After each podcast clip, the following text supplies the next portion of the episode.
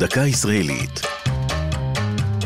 השבוע חלל, בשיתוף משרד המדע והטכנולוגיה, והפעם אפוד מגן.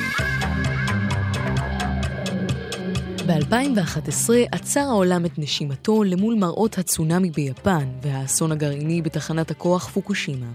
גם דניאל לויט והדוקטור אורן מילשטיין צפו באירועים, ובעקבותיהם החליטו לפתח טכנולוגיה שתגן על כוחות ההצלה מקרינת גמא באזור מוכה אסון.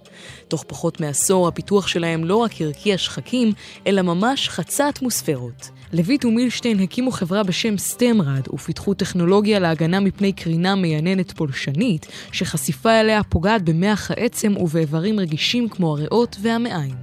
בהתחלה פותח אפוד לכוחות הצלה יבשתיים, אחר כך צמח האסטרורד, אפוד המיועד להגנה על אסטרונאוטים מפני סכנת הקרינה בחלל. כיום מוגבלות משימות מאוישות לחקר החלל למסלול קרוב לכדור הארץ, שבו השדה המגנטי של כוכב הלכת שלנו מגן על האסטרונאוטים מקרינה.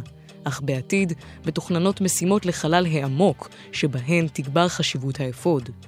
בתחילת נובמבר שוגר האפוד לתחנת החלל הבינלאומית, על מנת שייבדק בניסויים הנערכים בה בידי שלוש אסטרונאוטיות מארצות הברית.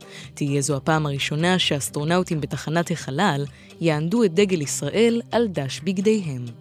זו הייתה דקה ישראלית על אפוד מגן בחלל לרגל שבוע החלל הישראלי של משרד המדע והטכנולוגיה. כתבה נוגה סמדר. ייעוץ טל ענבר. הגישה עמלי חביב פרגון.